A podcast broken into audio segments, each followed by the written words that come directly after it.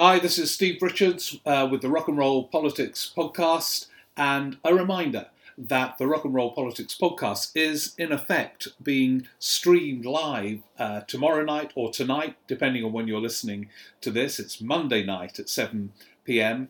Uh, it's also live at King's Place in the Hall, so it would be great if you could. Uh, join us all in one form or another. Uh, it's on the King's Place website, kingsplace.co.uk, where there are tickets for the stream and some tickets still for the live event in the hall uh, starting at seven o'clock. This is what we'll be doing together. Um, I'll begin, as usual, uh, with these live shows, uh, getting your prediction. These now are legendary, these predictions, for getting everything wholly wrong about what is about to take place. Um, but it's a it's a big question tomorrow. I won't tell you now what the question is. Um, in, I just need the right to change it at the last minute, depending on fast moving events. And during these shows, quite often the events are fast moving as we are all together uh, at King's Place. So yeah, there will be the prediction. Then, if it's okay with all of you, I'm going to reflect on that.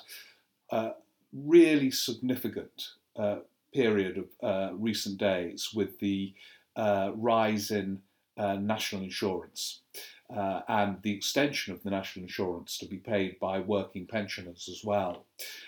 And posing the question and trying to answer the question is this a significant move by Boris Johnson to the left in British politics?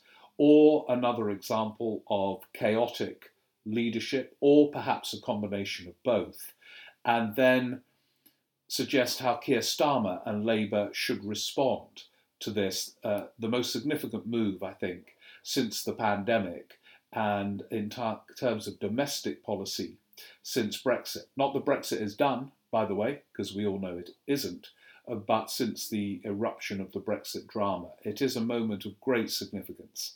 Uh, but, but in what form should we take that significance? Well, that will be a theme. Uh, then I'll get some of your thoughts on that on the stream and live in the hall. Uh, then we'll all need to lie down in a darkened room for a few minutes, short break, get a glass or whatever. And then in the second half, we'll be reflecting more on that prediction, which is not to do directly with the national insurance rise and social care and all that kind of vitally, centrally important matters. Uh, so we'll reflect more on the prediction, get your thoughts live in the hall and on the stream. And then time for questions, where points can be raised on anything from dazzling tennis players to the weather to the pandemic and all. Oh, yeah, it could go in all sorts of different directions. So we have got a lot to cram in in our time together on Monday night, tonight, depending on when you're listening to this. So I hope you're going to join me. You can get the stream tickets, you can get live tickets in the hall on that King's Place website. Uh, oh, yeah, and for those attending live, uh, I'll be signing the new book, The Prime Ministers We Never Had. It's in effect a kind of launch of the uh, book, so I can actually sign real copies in real life.